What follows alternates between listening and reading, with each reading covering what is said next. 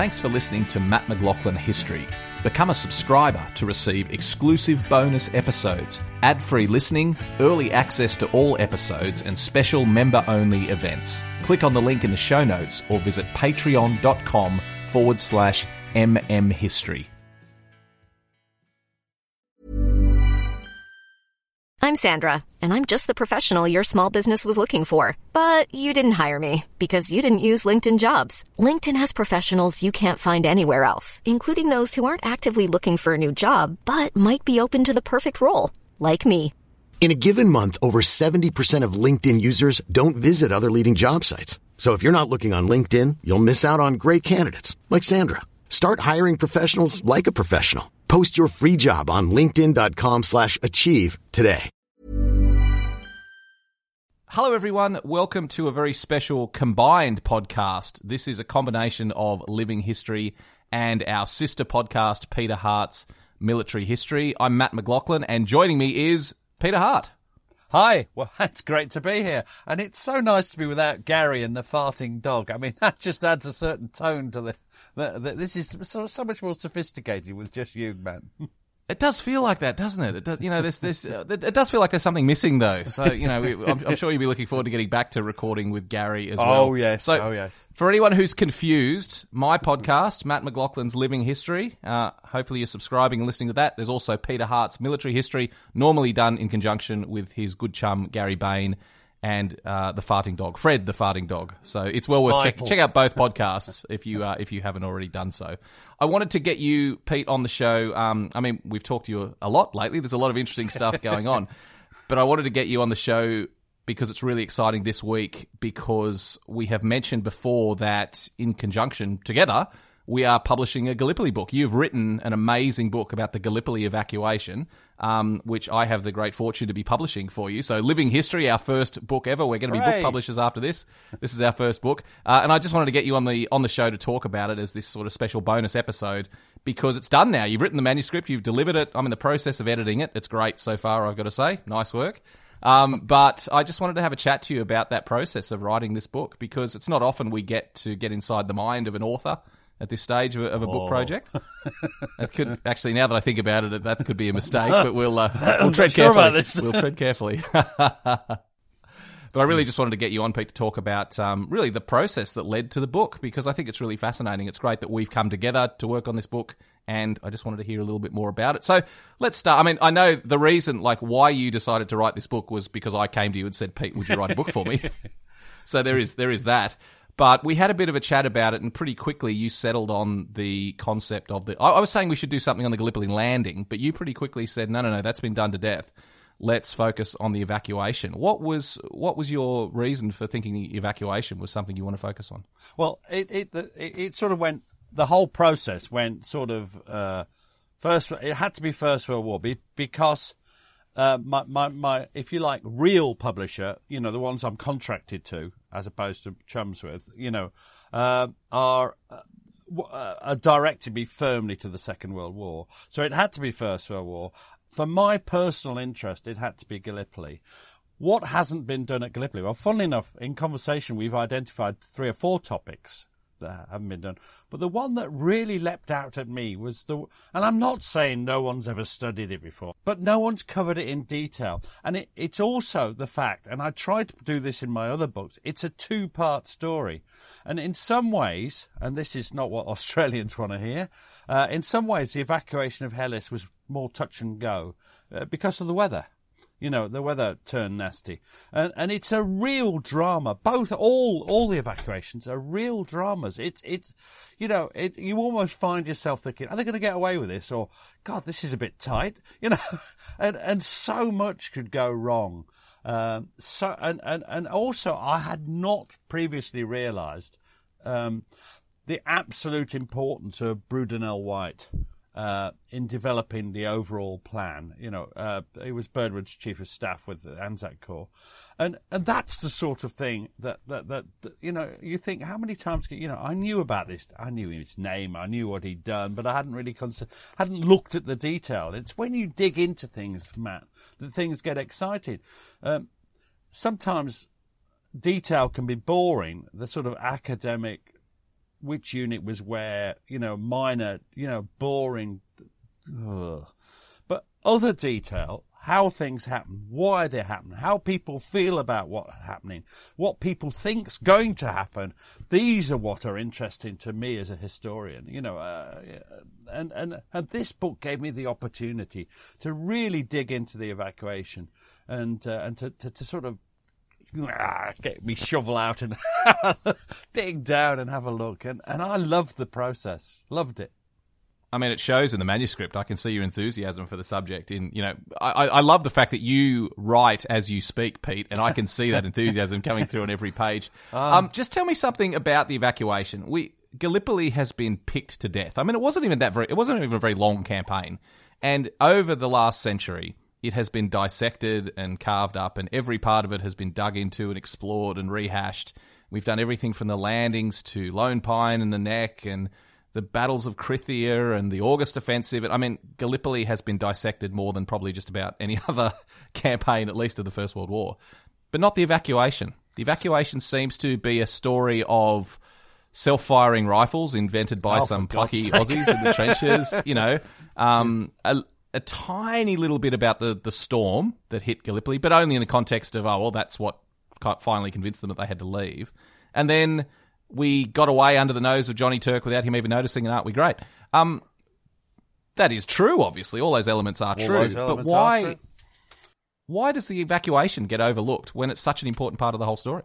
It, because it, it, it's. I think partly it's it's difficult because it it uh, when you write in a book you, you have a narrative drive. You know this in whatever book you're. On, you've got to make sure that you know you hold the listener and the story of the evacuation has a very sharp gear change or gear shift. I don't drive a car. I don't know. But, you know, so you have the drama of the first evacuation builds up to a crescendo of Suvla and Anzac. Particularly Anzac is very tight. And then there's a sort of gear change and it goes back and then, and then, and then you have to tell the same story again. And I think that's put authors off. Um, you know, because it's technically quite difficult to maintain the reader's interest. I think I've managed that because because I've done the shift by looking at the uh, the diversionary actions fought at Helles after the uh, after the evacuation of Suvla. So, although they're taking place contemporaneously, that's a word I shouldn't have tried to say. Um, they um, the the um, although they're taking, I, I, deal with them afterwards, so I have a sort of link that carries the narrative through. Um, it, it, it, it's a it's it, it, was great fun to write. That way, there is a technical problem there that you have to, and I think I've overcome it. I don't think you'll find the book suffers from it. Uh, I think that's put authors off, but I'll tell you something. I'm, I'm going to disagree with you now. When you say, and, and, and not a serious disagreement, obviously, or I'll be thrown off the podcast. Uh, he's a very strict man, Matt. You say his name wrong and he's off. Um, and no, but we, you say it's been covered, but has it? It's covered up to the end of August. There are four more months of the campaign. There's fighting going on at Helles and, and uh, around Hill 60 and, and, and all the way through. There's things like, uh, there's, there's, great, there's even chunks of the battlefield, like the Boot, which is to the uh, north of um, Tepe, which I'm going to take you to. Uh, an amazing area. It's a whole big bit of the battlefield. That bit of the battlefield is probably bigger than Anzac. You know, and, and yet we don't know. I don't. I don't. I know where the lines were. I've been to the trenches. I've looked at the trenches. No one ever goes there, uh, except with me and uh, with Bill Sellers and a couple of other idiots uh, who are willing to go. Um, and the, the, so there's these gaps in our knowledge, and one of the gaps in our knowledge is, is a proper understanding of the evacuation as a whole process. Um, and, and so you know, it it it's it's there's, there's still things to discuss at Gallipoli. And, and I'm finding the later phases of the campaign increasingly difficult, which is basically where they're trying to cement their position, uh, looking to make small tactical gains. So the fighting goes on. There's just no big attacks. But there's people are getting killed. The, the, the dysentery carries on until late in the winter. Uh, there's plenty to talk about at Gallipoli. And, you know, we, I may even revisit the period in October and November at a later date. It's a great point, Pete, because when we look at these overall accounts of the Gallipoli campaign, they do seem to come to a bit of a screeching halt after sort of August 21, you know, Battle of Scimitar Hill, Hill 60, the end of the August offensive. Um, and then the rest of it sort of gets summarised as, and then they held their positions for several months and eventually evacuated. So you're right. There is a, there is a bit of a black hole in the Gallipoli story about Yeah. those last four months of the campaign. There's four months from April to August, but there's four months from August to December. Now my maths isn't good, so you may pick me up on this, but but you see my point. And ninety percent of books on Gallipoli, including mine, are on the first fifty percent. So th- there's plenty to discuss, and, and the evacuation has sort of fallen into this. Not saying that we don't, you know, people haven't done work on it, because I, I respect the work of academics and people in the field who have been looking at this. Pete, um, just tell me about the evacuation. Was it this amazing achievement like we we often talk about it? We talk about it was miraculous how we managed to pull this together. It was incredibly well organised. We got away under the noses of the Turks without them knowing. Was it as great an achievement as we like to think? Yes. I, I, I absolutely think it's an amazing achievement. In November, they had 100. I'm going to go. I've, I've written it down, obviously, or I wouldn't get it right. In November, they had 134,728 men, 393 guns, and 14,587 mules and horses at uh, the combined garrisons of Suvla, Anzac, and Helles. Now, they all had to be got away. You know, how? when the, you know at uh, at Helles, the trenches are a couple of yards apart, up up up up by uh, uh, up on uh, Gully Spur. Um, at, at Anzac, they're even closer at a place like Quinns. You know, uh, at Suvla, they're all round you, and you've got three or four miles to get back. I mean, there's different. There's different problems. So at Suvla, you're not so overlooked. You're overlooked, but not so, you know, not, not, you're not two yards away. You're a couple of hundred, three hundred yards away but you've got to go back three or four miles. At, at, at Anzac, yeah, you're incredibly overlooked. You're, you're, you're only feet away. Uh, you've only got to go back quarter of a mile, you know. So there's different problems. Uh, at Helles, is a combination of both. You've got three or four miles to go back, and in places you're right close together. I keep telling people, Helles is probably the biggest technical problem. There's no beach. Uh, the beaches aren't as good uh, in some ways. So you you've got all this going on, uh, and how to do it. And the normal plan would be to launch a huge diversionary attack somewhere, possibly a new landing at Bulair, something like that, to deflect attention away and then sneak off. Uh, probably falling back in stages. And this indeed was the, the plan uh, that, that several British generals were going for. But Brudenell White and, uh, and Birdwood uh, you know, you've got to give Birdwood the credit as well. People think Birdwood, you know, it's all Brudenell White, but of course, who's responsible? You know, uh, they come up with the idea of the secret evacuation, and they're not. They're going to hold the front line right to the end, and they're going to re- rely on a, a series of, of ruse de guerres, or you know, the, and and of them, the only one we ever hear about it's a sodding uh, automatic, the the rifle, the self, the uh, self-firing rifle, which was a brilliant innovation. You know, water dripping down, knocking something over to give the jerk to the trigger, and uh, fab, fabulous, great, great idea. But they only cover you for thirty minutes. That's the longest they reckon, and there weren't that many of them. And it, and the really important thing is that uh, Brudenell White introduced straight away before the end of November, before the bloody politicians had agreed anything because they delayed. He'd introduced the silent periods, and the silent periods are worthy of a book themselves. I think, you know, basically you all go quiet, shh, and even if you see the Turks, you don't fire at them.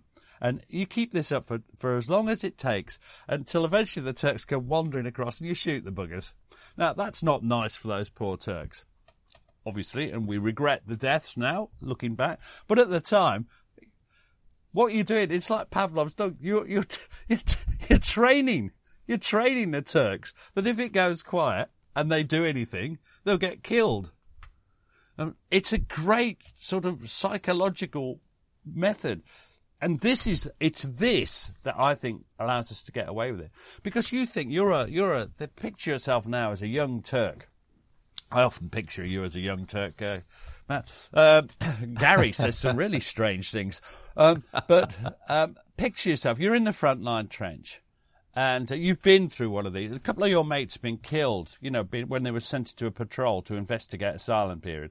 And there's a silent period on the night at Anzac on the night of, uh, of, of the 19th, 20th of December. And you think it's all gone quiet over there. Do you, A, tell your sergeant and then officer and see what happens? And what will happen? Well, you'll probably be sent into no man's land. Or do you, B, keep bloody quiet? Which would well, you of do? course, you, you're going to keep quiet. You're going to. You, you've seen it night after night. Why would this night be any different? And and the thing is, it's human nature. And people say the Turks must have known. Must they? If you read the correspondence, I don't read Turkish, I don't read German either. I am a really bad historian. But if you read uh, the, if the correspondence in Harvey Broadbent's books, you know, the, the, he's been looking at Turkish archives. If you look at uh, von Sanders' book and Kannengiesser's book, they're, they're German officers and staff officers, they didn't know. And I believe them. And so therefore, this, this, this scheme created by Brudenell White, signed off by, uh, by Birdwood, and then signed off by Monro, the, the real commander-in-chief of the whole army, um, wow, um, it's, it's brilliant. It's brilliant. And it is a brilliant achievement. And just the sheer hard work, the, the, the planning, the, the millions of details, the, uh, just getting the Navy on board, you know, the Royal Navy, because of course, where they're going without the Navy? you get to the beach, well, hello. it's a long, it's a long walk back to the UK. A long uh, swim without the Navy. Pete, in putting all this together, I mean, you know more about Gallipoli than just about anyone, but there must have been uh, no, something. No, that... there's lots of experts. okay, you know as much as anyone, but um, uh, there must have been. Was there something new that you discovered that you hadn't realised about the evacuation during this process? I hadn't realised quite how bad the uh, the great the great uh, storm was. You know, uh, I'd written about it and I'd got a couple of quotes, but I hadn't delved down into the accounts, and they're, they're chilling. I think we did a podcast on it before, uh, you and I, and some of the accounts are absolutely chilling. And chilling's the wrong word, but it's it's just the utter misery, the floods, the and then the snow and the freezing, and and and I had not realised how bad it was. Uh, I I discovered. Uh, uh, I found out how bloody irritating the Navy were and what a spanner they nearly threw in the works by suddenly deciding that they could take the Straits without the army, or just with a, a, a simultaneous land attack, which is never going to happen. And they hold up the they provide a sort of escape hatch for the politicians.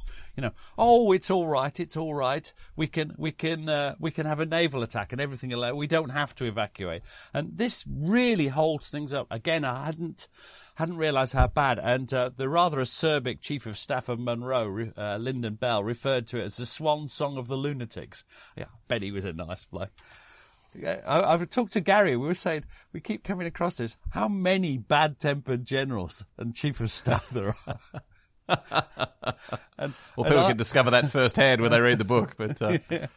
um, so, uh, so that that was all, and, and that that was I hadn't realised just what a spanner in the works the Navy put. I mean, they, the, the Navy then performed brilliantly.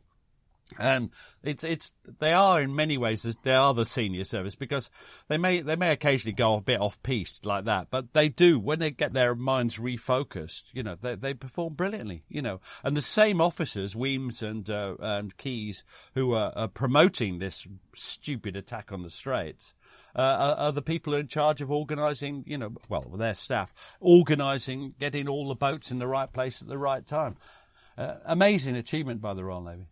Just finally, um, like all the work that you do, uh, given your nearly four decades as an oral historian, a, a, big component of, of the way you tell this story is in the words of the men that were there. And this book is no exception. I, have really been enjoying hearing the men themselves talk about the, this this period of the Gallipoli campaign. Why is it important that we we listen to the words of these men and that we tell these stories through the words of the men that were there? Um, uh, it, it's crucial. Now, I, I, use oral history, diaries, letters. I use any form of personal experience, and it's crucial. You would not understand what Lynden-Bell was right, like if you just read uh, you know, if you don't delve into his correspondence and, and see what a waspish, bad-tempered bugger he was. That's how you find out. And, and the reader, you may find it out, but the reader won't find out unless you put the quotes on the page. So the, the reader themselves can can see what this person is like because they read what they say. You don't need a historian to filter it because if you filter it, you remove the thing that he's a waspish, bad-tempered bastard. And, and, and but that's crucial to understanding who Lynden-Bell was. Monro, another bad-tempered bugger. If you don't read his, I mean, he's he's an intellectual general. And and if you you know you need that he he came he saw he capitulated. No, he came he analysed he made a decision and then he stuck to it because he didn't change his mind without new evidence. Um, so and it was the right decision. I mean, I don't think anyone would argue, was, looking yeah. back, that that was the wrong decision to evacuate Gallipoli. They should have done it months earlier if they could. Uh, absolutely. But then again, these men, so you can understand from personal accounts the way these men are, what they're like, what, what, why perhaps they've gone that way, those decisions they made. But then, for me, the really important thing is how does that impact on the lives of the men under their command? And, you know, if you say it was cold, oh yeah. Well, how does that get across? You know, but if you read or listen to the accounts of the people caught up in the Great Freeze, if, if I say it was tense on the last night, well, yeah, I'm a bloody historian 105 years later. Oh, what do I know? But if you've got the account of the person who was there, and that, you know, sometimes even their writing, especially if they're writing contemporaneous uh, letters or diaries, they're, they're, they actually betray what they're feeling, or not betray, they, they show what they're feeling. And, and that for me, I think uh, people say, oh, it's just copying it out. Well, for a start, they're edited so that they're relevant. I mean, that's removal of material, not changing. Uh, so they fit the, the overall narrative. Uh, but most of all, that is your evidence. And people say, well, why can't you tell the story? Well, I'd rather let them tell it in their own words. And that's what this book's all about. Telling the story in the words of the men who were there. That's what's important to me. And I think you share that. Yeah, absolutely. And I've been loving reading the manuscript, and, and, and it's just such an insight into what was going on. So um, I'm fortunate that I uh, get a, a, bit of a sneak peek of, uh, of, of, what's coming out, but uh, everyone will be able to read the book themselves when it comes out in early September. Uh, we're going to do, you can pre order the book from about June, and I'm reminding people that if you pre-order the book, there's going to be a very special bonus from Peter Hart, which we won't reveal right now, but we will reveal that in the coming it's weeks. A secret, but there will be there will be a special bonus you will get if you pre-order the book uh, before uh, before it's released. So we will have full details about that throughout all these channels on websites and social media and everything. So look out for the book, The Gallipoli Evacuation. It's going to be coming out the first week of September. We're so excited, Pete. Thank you so much for your contribution. It's a brilliant addition to our knowledge bank of the Gallipoli campaign. And mate, thanks for joining us to talk about it today. Been an absolute pleasure. I mean, what what more fun can you have than talking about Gallipoli? That's what I always say. Good on you, mate. Thank you. Ever catch yourself eating the same flavorless dinner three days in a row? Dreaming of something better? Well, HelloFresh is your guilt-free dream come true, baby. It's me, Keke Palmer. Let's wake up those taste buds with hot, juicy pecan-crusted chicken or garlic butter shrimp scampi. Mm. Hello Fresh. Stop dreaming of all the delicious possibilities and dig in at HelloFresh.com. Let's get this dinner party started.